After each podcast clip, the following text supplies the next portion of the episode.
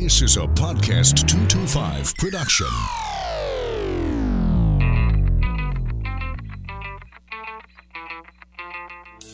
The issues. What's going on now? What's happening in the state? The people. Carl Davity. We've got Michael Shingle, Taylor Moore, Jay Darden, Congressman Garrett Gray, Richard Condon. He is Ryan Clark, Sharon Weston Broom. The podcast. And we're going to talk about that. This is The Clay Young Show. What's up? Welcome to episode 202 of The Clay Young Show here on podcast 225.com, your home for original content from the Deep South. We are less than two weeks away from our annual fundraiser benefiting military veterans and first responders. It's known as Smoke 'em If You Got 'em. It takes place on Sunday, May 19th, 4 o'clock, Bin 77 Bistro in Baton Rouge. In the closing segment today, I'll have some details about what's going to be going on at this year's event. Should be epic. Stick around for that. Our guest on today's show is John Couvillon with JMC Analytics. He recently conducted a survey of likely Louisiana voters concerning the governor's race and the election that's coming up this fall. Some interesting numbers in there as it related to the president of the United States and where people in Louisiana fall on President Trump. Some of those things, really most of them, for me, were, were pretty predictable. We'll ask him about that before we get into the deets on the governor's race and get him to prognosticate about what he thinks is going to happen this fall. I got my thoughts about it too, and we'll share all of that when John is in the podcast 225 studio with me in just a moment. So check it out. You can follow me on Twitter at Clay Young BR on the gram, Instagram. Finally got into that a little bit at Clay underscore Young BR. And of course on Facebook, just forward slash Clay Young. Got a question or comment about any of the shows that we have done or shows that you would like to see done or hear done? You can email me that address is clay at podcast225.com. It's a hell of a time in America right now.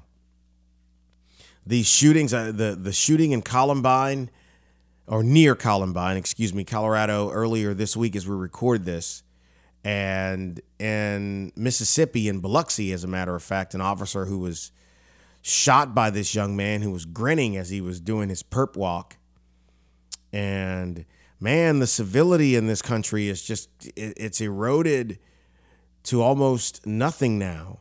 And when i mean civility i don't mean that we all have to agree on everything.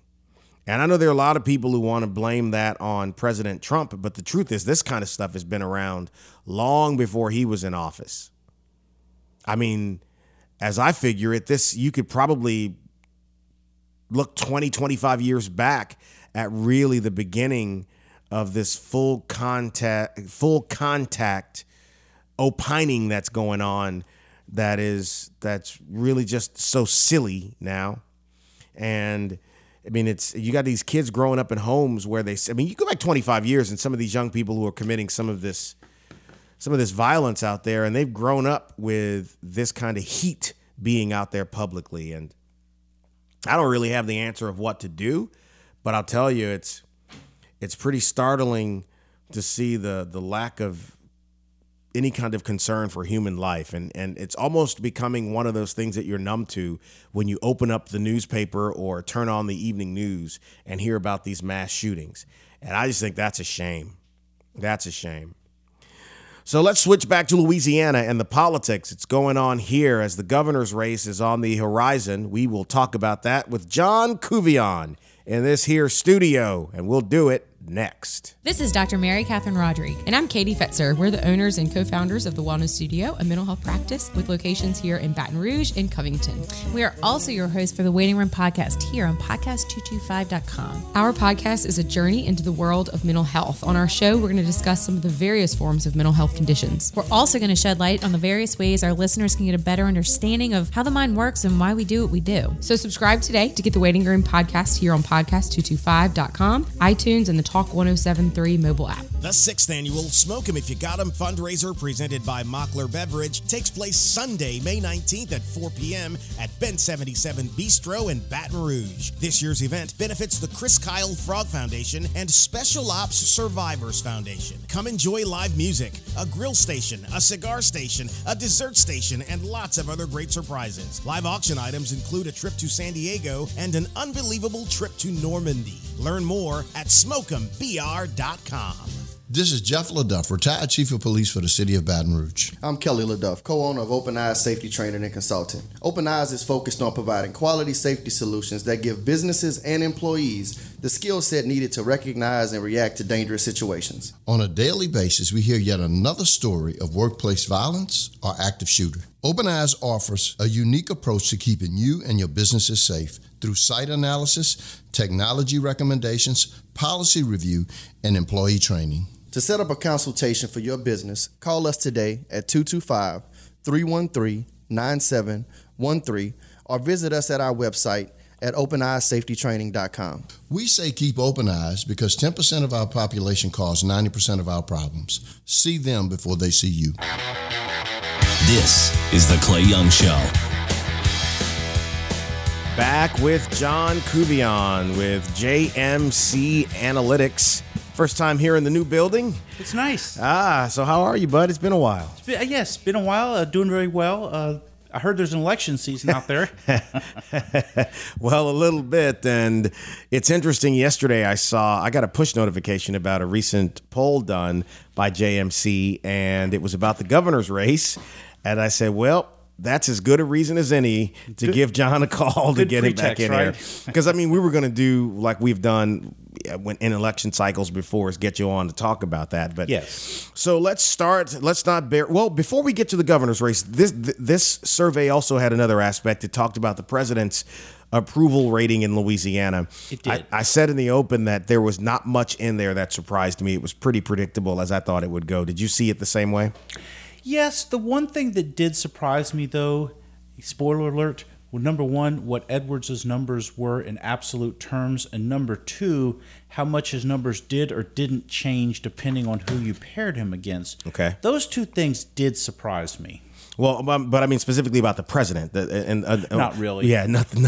Nothing there was surprising to you, right? No, because the thing that's interesting about President Trump is you really have two aspects to his popularity. Number Mm-hmm. one, you have the fact that he started off with 46% of the national popular vote. His latest RCP average is RCP, meaning, of course, Real Clear Politics. Yeah, real clear politics. I, I, you know, I don't like people who throw on acronyms, so I try to practice what I preach. Yeah. His RCP, Real Clear Politics, average is in the 43 to 44 percent range. Republican congressional candidates for Congress last year got 45 percent. Mm-hmm. So what that suggests to me is that whatever vote President Trump started out with Yeah. has not changed very much. No. It declined a tiny bit. Of course, it's less than the majority. Mm-hmm. However, because he carried Louisiana so substantially in 2016, Mm-hmm. more specifically a 58 38 margin over Hillary Clinton, yeah. A slight decline in his popularity in Louisiana basically knocks him from 58 down to 54. In other words, nothing really particularly surprising. Yeah, even going down from 58 to 54 to me is a reflection of some Republicans being a little agnostic about his style right now more than anything else. I, I think among among dem- philosophical Democrats, and I can't say registered Democrats because you know in Louisiana that doesn't mean that a registered Democrat is voting Democrat. I mean, Correct. uh, Republicans among the three sections Democrat, no party, and Republican are the smallest group, I believe. No party and Republican are actually kind of neck and They're neck. neck and neck now? Lately, Yeah. lately, Republicans have begun to pull ahead. Okay. I am seeing a steady diminution in terms of the spread between registered Democrats and registered Republicans. Okay. I could see a case that in about 20 years you would actually have a plurality of registered Republicans in the state. Of Yeah. that's 20 years from now. But you know, again, on, on the numbers with the president, and and you can look at John's survey, the poll, and then also go and check out the crosstabs, which always hold a lot of information that that you don't get unless you really dig into the weeds on it. And uh, the president's approval in Louisiana among white voters is 74%, among black voters, 9%. Yes. And the other category, which was interesting, it's 43%, uh, with a total number, as John talked about, of 54%. The disapproval among black voters in Louisiana is 75%. Uh, among white voters, it's only 18%, and among other uh, races, it's 54%. You know, the racial reality of his popularity is so glaring. Yes. Yeah, you have a you have a pretty staunch polarization here.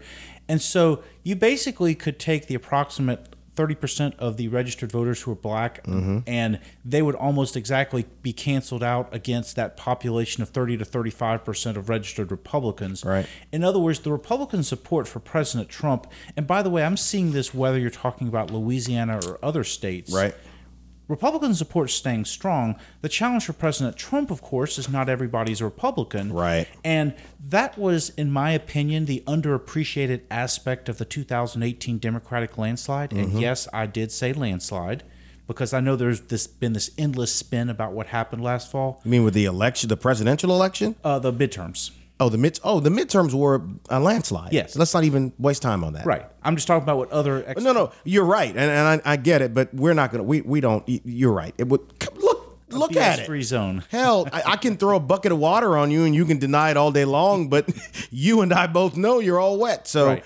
Anyways, the, Yeah. the, the thought I want to conclude before we get to the good stuff Yeah. is that while President Trump's repo- uh, support amongst Republicans has remained constant, the Mm-hmm. underappreciated aspect of what has been going on nationally, and to a much lesser extent in Louisiana, is the fact that the independent slash apolitical types Mm-hmm. they've peeled off Trump. That was disastrous for the Republicans Yeah. last year.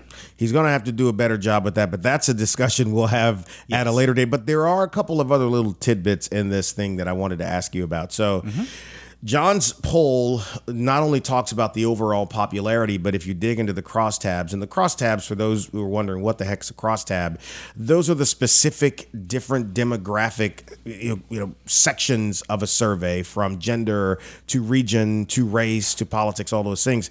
And looking at the regional portion of this, I w- I will tell you that there are a couple of surprises in that part for me. Okay. I'm going to throw them at you. First of all, the 75% approval in Alexandria is Yes. like, wow, that high. The 57% approval in Shreveport was like, wow, that low. Well, one thing you have to appreciate so when I'm saying Alexandria and Shreveport, I'm talking about the media market. Okay. The Shreveport media market It's is- similar to Baton Rouge. Yeah. Yeah. It's well, it's a it's in the 35 to 40 percent black range mm-hmm. because the Shreveport media market's northwest Louisiana. Right. So you have such parishes as Natchitoches and Right. Claiborne and all that. Right. So President Trump being in the upper 50s and his disapproval rating being in the upper 30s is not particularly surprising in the hmm. Shreveport media market because you do have not only a substantial black voter population there, but you have a lot of racial polarization. Yeah. Well, what about Alexandria? Alexandria is central Louisiana. Basically, it is a very populist area, lower black population, mm-hmm. because Alexandria is actually including Vernon and Grant and surrounding Okay. parishes. Okay. So Cenla. So, New Orleans, almost 50%? Right. Now, the thing that's interesting about New Orleans, this is, uh, again, you have to, you know, talk, think in terms of media market. So you're pulling in you're pulling in Metairie and some of those other Oh, yeah. more affluent areas, St. which Tammany, which which the North Shore. So that would bring the number up. Correct. Because otherwise, if Oh, you're yeah. New Orleans proper, there ain't no way Right, it'd forty probably eight be percent would have. 10%. yeah, but but I think that's one thing to appreciate too. The New Orleans media market, believe it or not, includes everything from Tangipahoa Parish all the way down to Houma Thibodaux. That's that's true. When you're talking media market, I mean it's a big bubble all the you know all the way through Orleans Parish, Yes. and then you're talking about you know the North Shore, St. Tammany Parish, Hammond, and all those areas, and and that's that's more diverse in a, in a great number of ways. Yes. and and so you know I could I, I could do it. the interesting thing, you know, it's kind of funny how different people can interpret polls different ways. The first thing that caught my attention when I read the poll, of course, since I've I've done this so many times, I already know what New Orleans quote unquote means. Yeah, You do have though a urban rural split, which by the way also pervades into the statewide uh, race in addition to the presidential, Okay. which is people in the more urban areas, to some extent the suburban areas, Yeah. are not quite as solidly Republican when you're talking about Donald Trump. In other words, relatively speaking, the New Orleans and Baton Rouge media markets, President Trump is not getting all of the attitudinally Republican vote. Because in places like in Oak Hills or Powder Estates and so forth, some of those Republicans don't like pro tariff, uh, build the wall type of rhetoric. Well, I think that's one of the problems he's having across the country Yes. is I think people a lot of Republicans have in conversations that I've had with with them, they compartmentalize the performance from the messaging.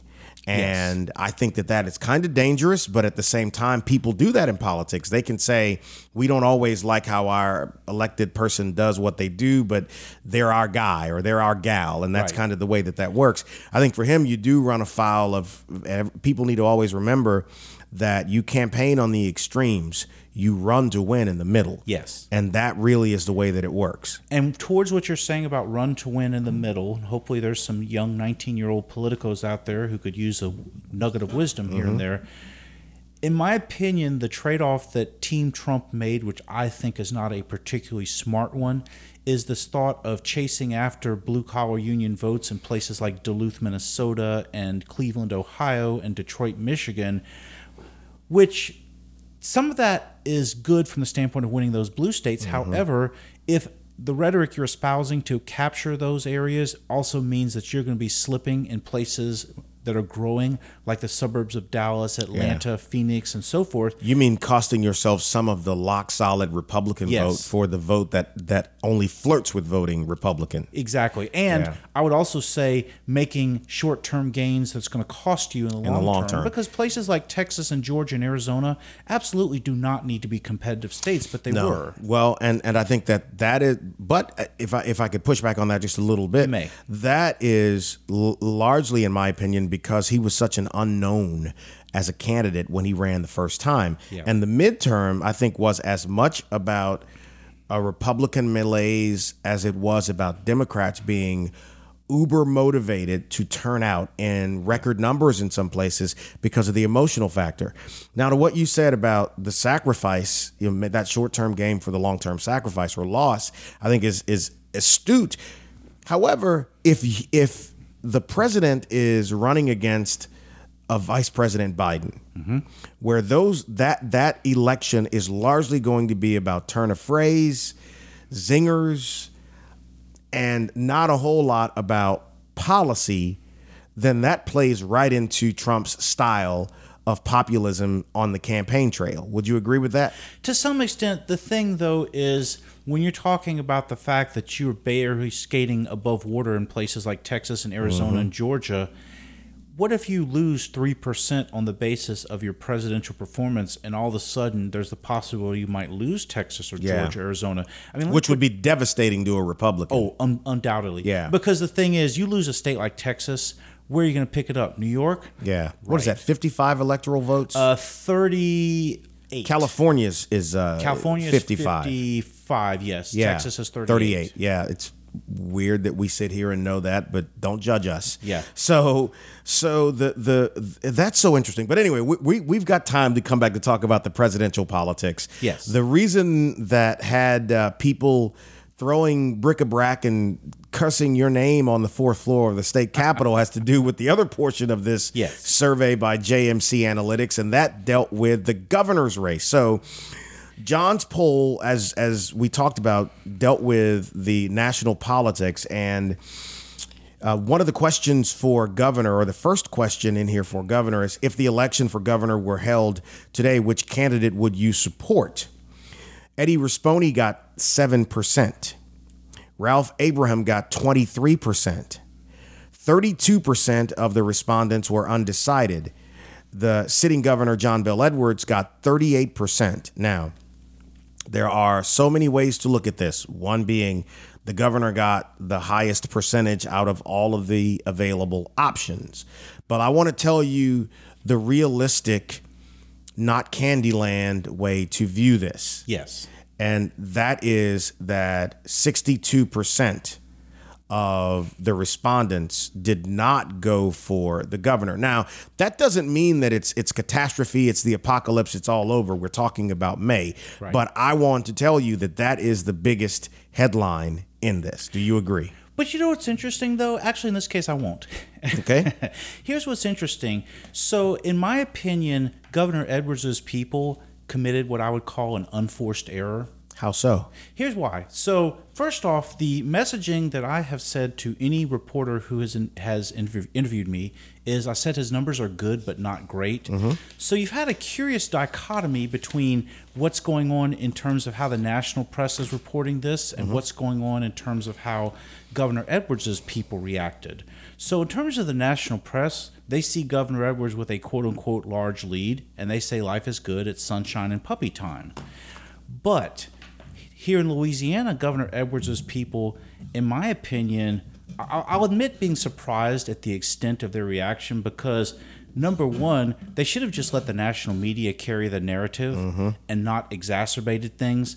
Number two, when you're going all out saying stuff like it's a fantasy poll or one of the persons who was connected with the Edwards hierarchy was making all kinds of demands upon me where had he spent 15 seconds reading the methodology he could have had the answer he needed mm-hmm.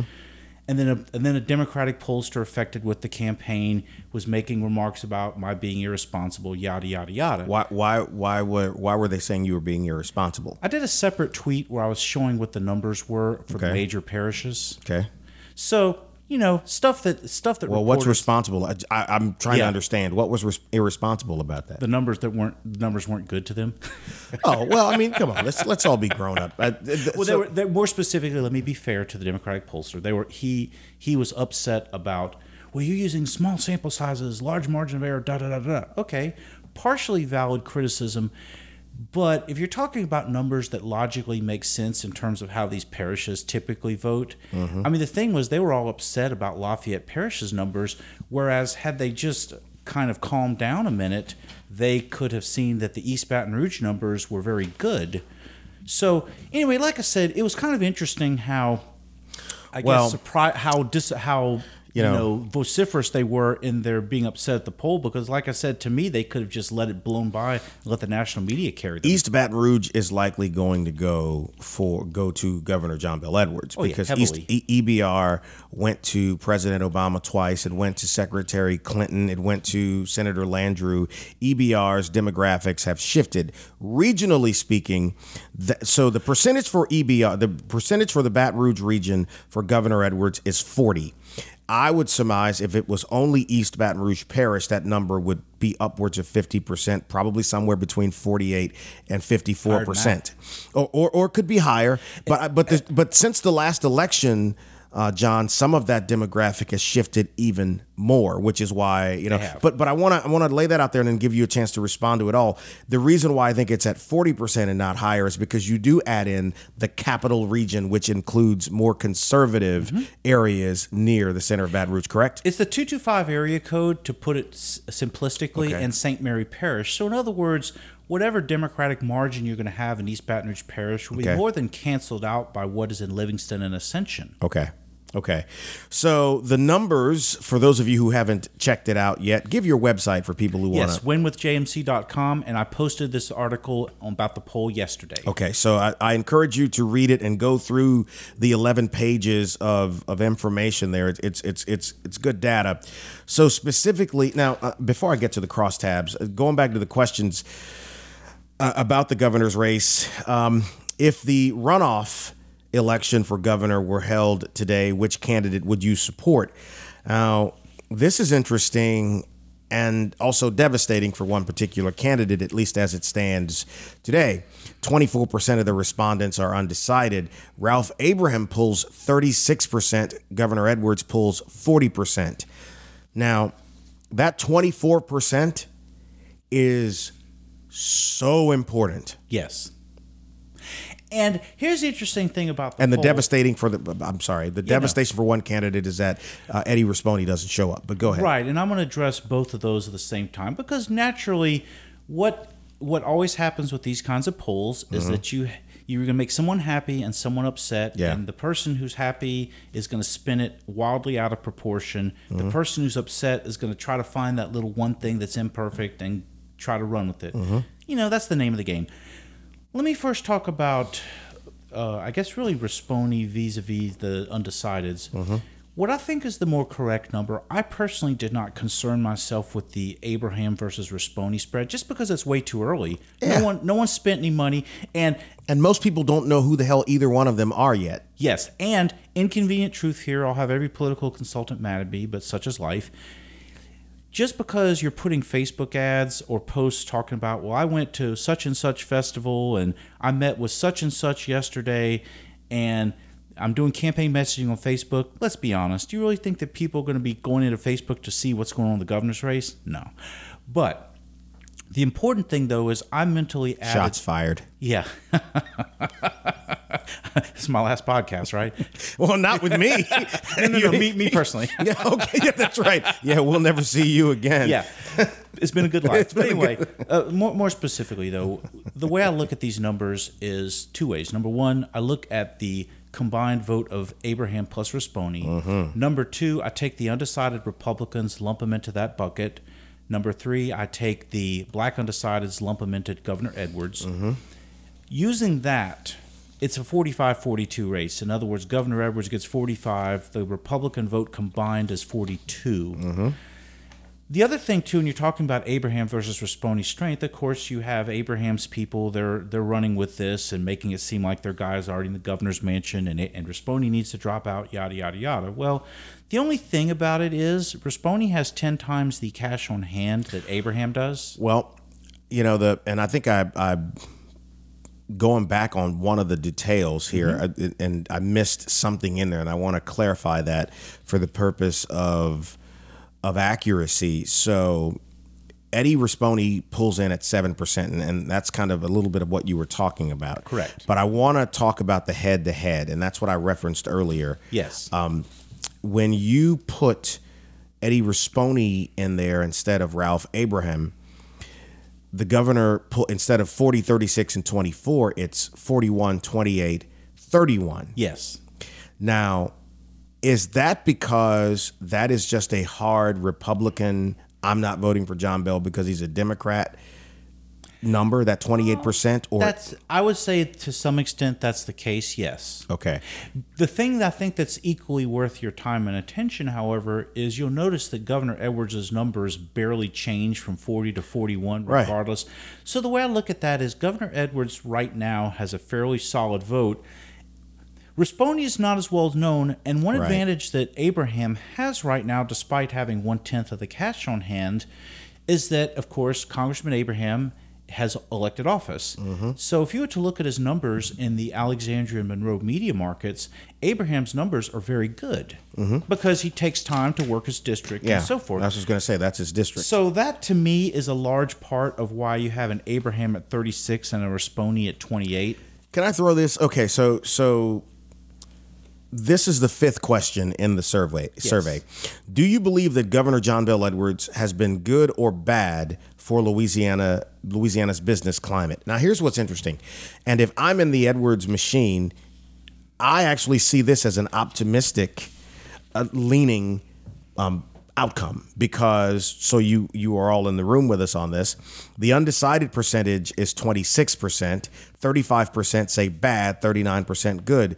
So only 35% of the respondents are decidedly on the negative side. Some people say no, it's the, the majority number 39 says good job, 26 hasn't come to a conclusion. And in government, if it's not we hate you, that means you, I got a chance to make you like me, Yeah, right? So I look at that and I'm thinking, okay, oh, you know, two thirds nearly of the the respondents at least don't think we're doing a poor job.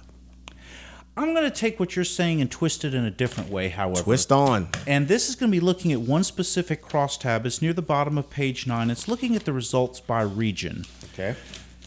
What really caught my attention about this, well, first off, the fact that roughly even numbers thought he was good or bad for the business climate. I said, okay, that's that's interesting. It shows that that particular messaging point does not necessarily pack a lot of punch. And let me tell you, just so you guys know, with what JC is talking about on the on the business climate.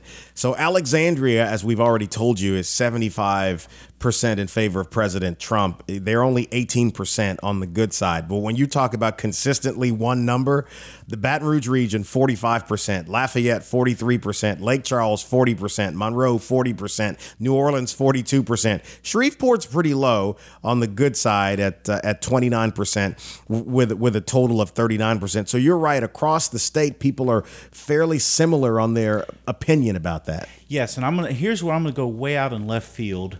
So, like I said, the numbers on the surface, there's really nothing remarkable, good or bad. Yeah. But when you look at how the distribution is by media market, Mm-hmm. I see an overarching narrative in this governor's race that also has national implications. If you Really? remember, yes, and here's here's where I'm going to go with this. All, all these things you could learn from polls, right? Man. Okay, here's the interesting narrative which I see has some implication in the governor's race. When Donald Trump won, I was referring to the short term strategy he pursued by going after places like Duluth, Minnesota, mm-hmm. Cleveland, Ohio, Detroit, Michigan, yada, mm-hmm. yada, yada. Mm-hmm. Okay.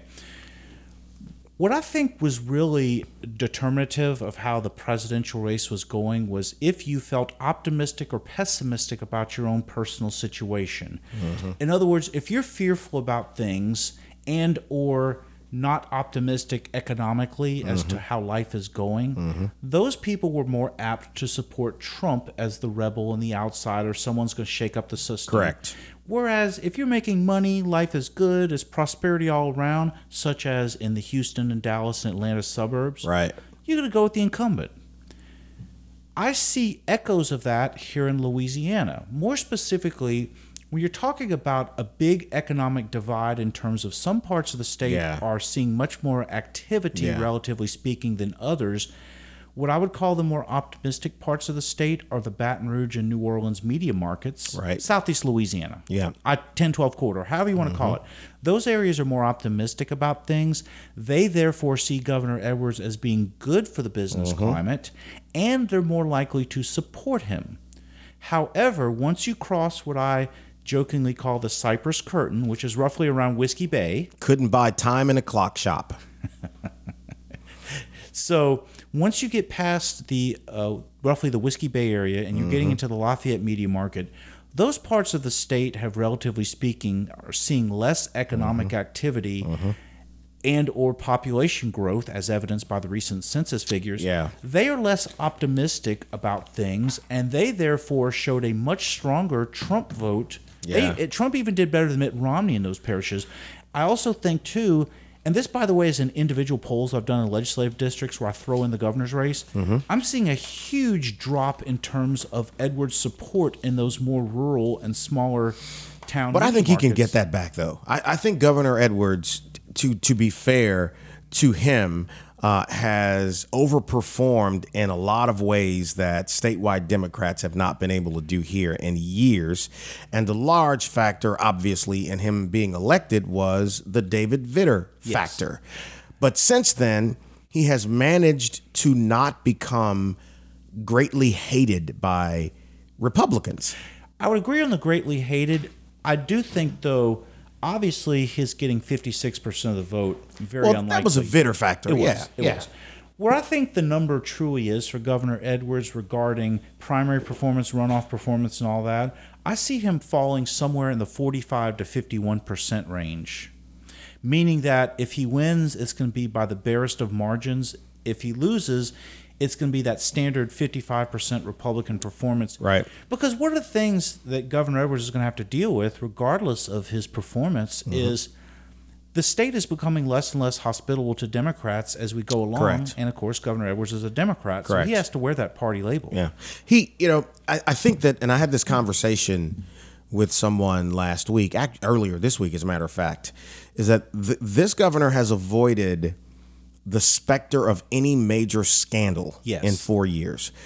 Obviously, there the, there have been a few missteps. I think the tops, the rollout of the tops plan within his first year, where there was talk about no football at Tiger Stadium Yes. and all of this, that was clearly a misstep. But in the era of politics, it's so ADD that whatever you're mm-hmm. focusing on now by tomorrow could be something you don't even remember. Yes.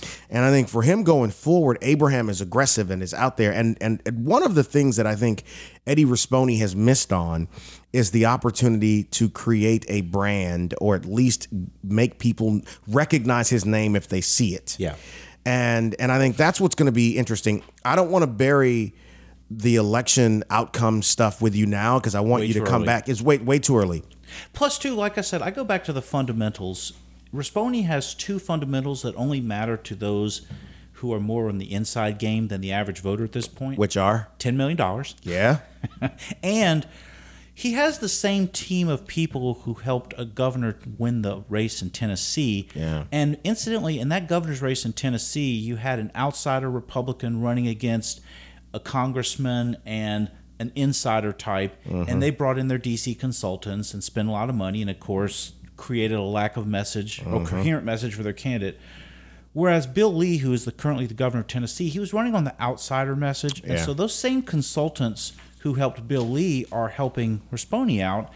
And plus, two, I don't see Rispone as someone who's going to allow his brand to be misconstrued. It's just a case of when do you start turning on the spigot financially. I think you have. I I think that was two months ago. I think it was too. Listen, I would say at least till the legislature adjourns. I think it was well. See the this, but this is the thing. If you start this in mid February, Mm-hmm. if you are out there messaging your campaign, if you are talking to people about where Louisiana is as a candidate, Yes. because the governor has the bully pulpit because he is actually doing the job. And every time he shows up in a part of the state to announce something or deals with some statewide issue, that's public- publicity for him because not only is he the governor, he's a candidate for the election that's coming up this this fall Right. For Rispone specifically, you get out there and you ha- people have to know you because, as you say, when the session starts, you got to shut all that off. Right. And I think that that was an opportunity missed. So here's what's going to happen coming up after session. Before session, early on, you would have been, in my opinion, one of the only voices out there. When the session's over, it's going to be a big chorus. Yes. Because then everybody's stuff is going to kick up, and it's you're going to have to spend more money to rise above the noise. You do. I'm going to take what you said though and kind of twist it in a different direction. The kind of conventional wisdom as to when to start spending money is typically Labor Day, or some may say qualifying in early August. Now, It's conventional wisdom because most people do it. Exactly. I, I tend to move in a direction to first prioritize the fact, and this is, I say th- this to people in business, and I believe this in politics. Always remember people have lives. yes, Always remember people have lives. And if your approach is when I start talking, they're going to stop to listen, you're dead before you start. Right. You have to give them a reason. And again, when news things, you know, I saw this. Did you see this press? Because Lionel Rainey is one of the best at grabbing something and using it to create Yeah. a ball of smoke somewhere. Uh, and you know the thing with the with Ralph Abraham doing the tearing up the thing. Yes. You know, yeah, you know, I mean that's that's a cute little thing to use for attention, but that's not going to be a lasting thing. But it's something that went out there that got people talking for a little while. right. So, uh, you know, any other thoughts about this that you may not have been able to share?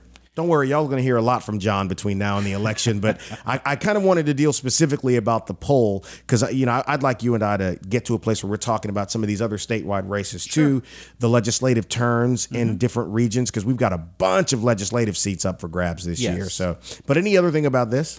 I just think the important thing to realize, or I guess take from this poll, number one, any talk of Governor Edwards winning in the first primary is irresponsible. I think that It's it- crazy. I also think too, from the standpoint of if you're Governor Edwards, it it does a disservice to him if your consultants are whispering that nonsense into your ear. Because I heard the same kind of talk coming from Mary Landrieu's camp in 2014, where they were talking about, you know, she had $10 million, she's chairman of this committee, blah, blah, blah, and she's going to win without a runoff. Well, she came far, far from it. So, like I said, I, I'm going to stick to what I said, you know, before. Governor Edwards is a good but not great position. I do think it should be a source of concern for him that his numbers don't change markedly depending on if you put him against two people versus one. I also think too the Abraham versus Rispone numbers, in my opinion, are irrelevant because in addition to the fact this is this is getting to some good uh, political insider stuff here. In addition to the fact that Congressman Abraham has name recognition in two media markets, he also just happens to be alphabetically the first Republican on the ballot. That's right. And never underestimate That matters. Yes. And I'll even give you two examples. They did not win elections per se, but they got more of a vote than you would have thought they should have. Mm-hmm. Uh, in the Senate race in 2016, Charles Boustany. Yeah. Remember yeah. how he came this close yeah, to Dr. making the runoff? yeah.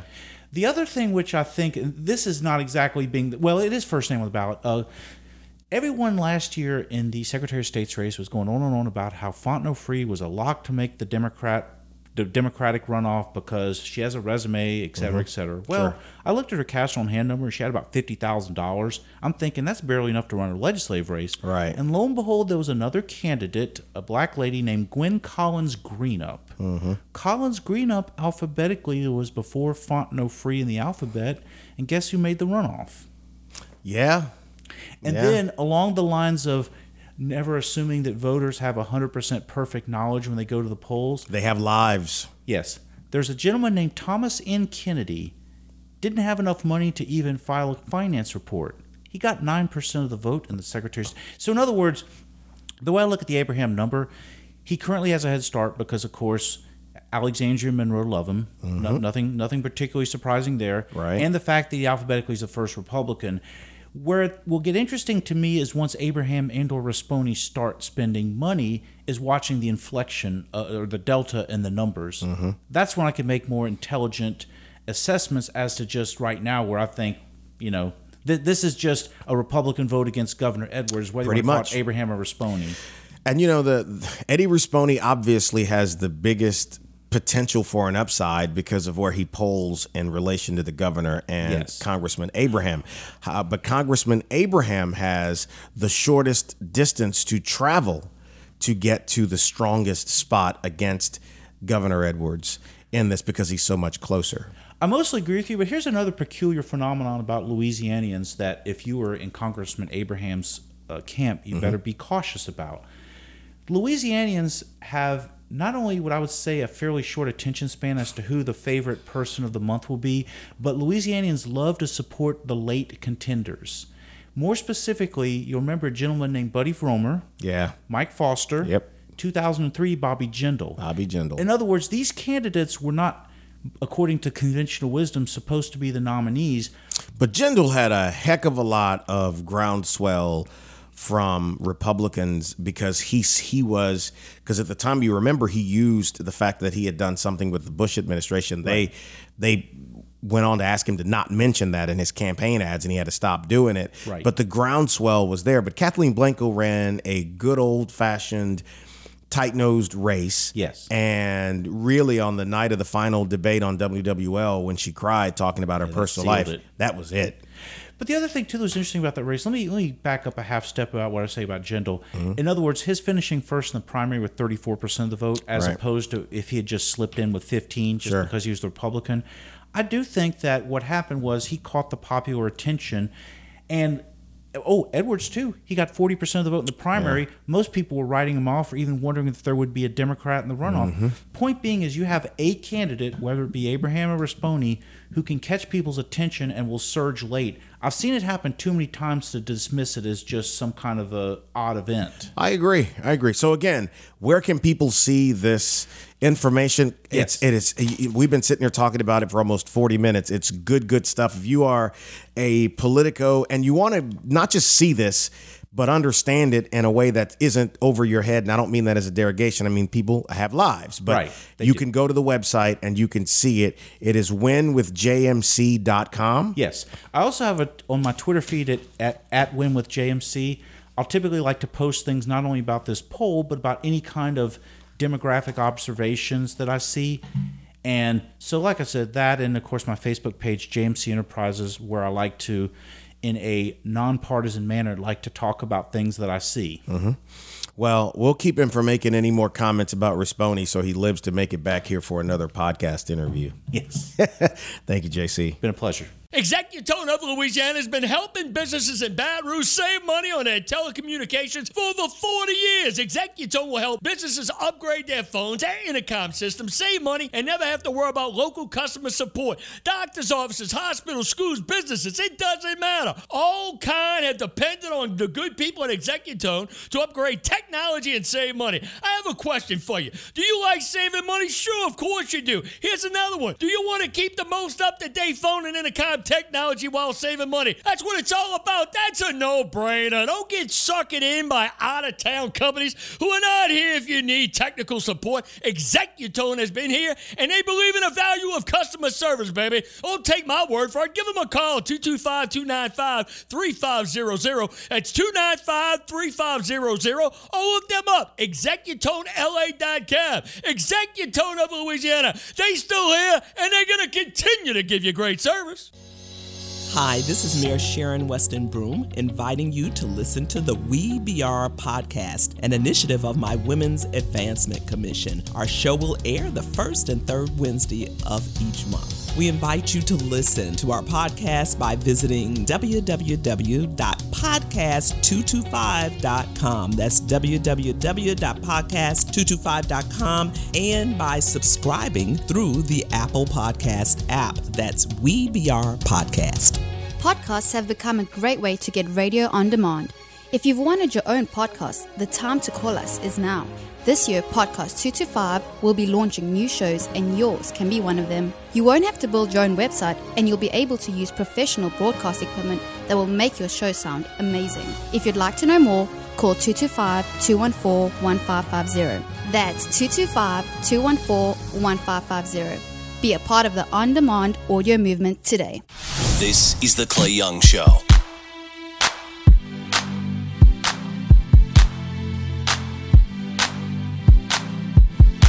Less than two weeks away from the sixth annual Smoke 'em If You Got 'em.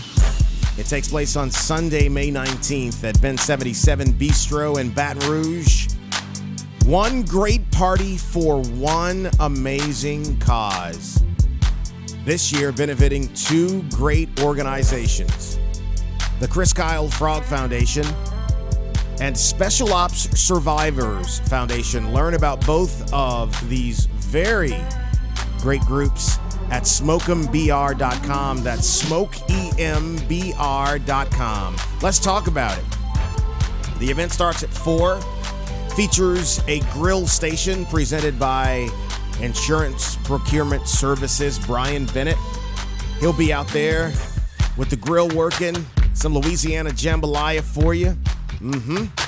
Geico Insurance is going to be out there with their dessert station. All kinds of goodies for people who are enjoying the out of doors at Bin 77. Don Juan Cigar Company, they're providing the cigars for this year's event. When you get in to the event, you will be presented, if you are so inclined, with a fine premium cigar. Jack Daniels Single Barrel Select is sending special edition Smoke 'em bottles that'll be at the event. Now, Mockler Beverage, the presenting sponsor of the sixth annual Smoke 'em If You Got 'em, well, they're doing a beer station. And it is going to be pretty amazing for those who want a brewski while they're out there enjoying what the grill station and the dessert station have to offer. There will also be live music at this year's event. There's live music every year, and it's always amazing. So you get to enjoy that. Not to mention the live and the silent auctions. Let's talk about that in this year's event. Now, you can win, or with an auction, are you really? You can you can outbid others for a chance to go and train with Navy SEALs. That's right. You can go train with Navy SEALs. You can see what you have when you go against or go along with some of the best and strongest America can produce. Those guys will be there with you in San Diego. You can get that. You can also outbid others for a chance to go to Normandy for the 75th anniversary. A big group is going to that event, and you can be a part of it. There are also concerts. Carrie Underwood, Eric Church, Michael Bublé, among those you can get at this year's live auction. Not to mention a dinner at Bin 77 Bistro, a dinner at Doe's Eat Place. Get some cow at Doe's. A host of other silent auction items, including Saints jerseys, LSU memorabilia. How about a replica of the Saints' last Super Bowl, really only Super Bowl championship ring? You can get that at Smokem. How about a replica of the LSU Tigers football team last championship ring? You can get that at Smokem. A Willie Nelson autographed guitar. I'm talking about a long list of stuff, folks. And all it costs you is $100 to get into the event. All of that money benefits those great organization. Hey, Jenny Jenny Bourgeois, who is a member of the Baton Rouge Police Department, has a painting that we talked about it on social media. It's going to be there for the live auction. It is a great painting of Lady Liberty with the words "Freedom is not free." It's great. So I hope that uh, you take the opportunity to get out there to this year's event because it is going to be special. It is Sunday, May 19th at Bin 77 Bistro in Baton Rouge. You can buy tickets online at smokembr.com, smokembr.com, or you can get them at the door. As I said to you earlier, tickets are only $100. The money benefits both the Chris Kyle Frog Foundation and the Special Ops Survivors Foundation. We enjoy putting this party on every year. Pest Stop Do It Yourself is in there as a sponsor. My buddy John Conroy, who is a great American and who's always along with us. Jeff and Kelly LeDuff with Open Eyes Safety Training and Consulting. They're going to be there. They are also a sponsor. And the chief is going to be talking at this year's event because he's such a great speaker about why events like this are important and why the public needs to have a bridge with law enforcement and members of our armed forces. So it's going to be a great one, man. I'm excited about it every year. It seems like it comes around faster and faster. And next week, we'll have even more details on this year's Smokem. I'm excited. Tickets are already moving. I got a report yesterday showing the tickets are moving online. So don't don't mess around, man. Get your seat. Make sure you are at this year's event. Uh, thanks again to John Conroy, John Conroy, John Couvillon with JMC Analytics for coming in and talking with us about the upcoming governor's race and his poll that was recently done. Some fascinating insight in there, and as you heard, I just uh, the governor's position has been strong up to this point, and we'll see how that translates into what will happen at the polls this fall. But this this is going to be a very interesting election cycle. I mean, you think about the fact that he is really the only Democrat in the Gulf South, in the Deep South, and in such a red red state. It's it's going to be there, there's not neither of the two challengers are very well known now. And I think over time they are out there doing their best to change that reality. So there you have it. All right, guys, don't forget smokembr.com. Thanks for being with us again for another edition of the Clay Young Show. Y'all take it easy. Thanks for listening. Join us next week for another edition of The Clay Young Show.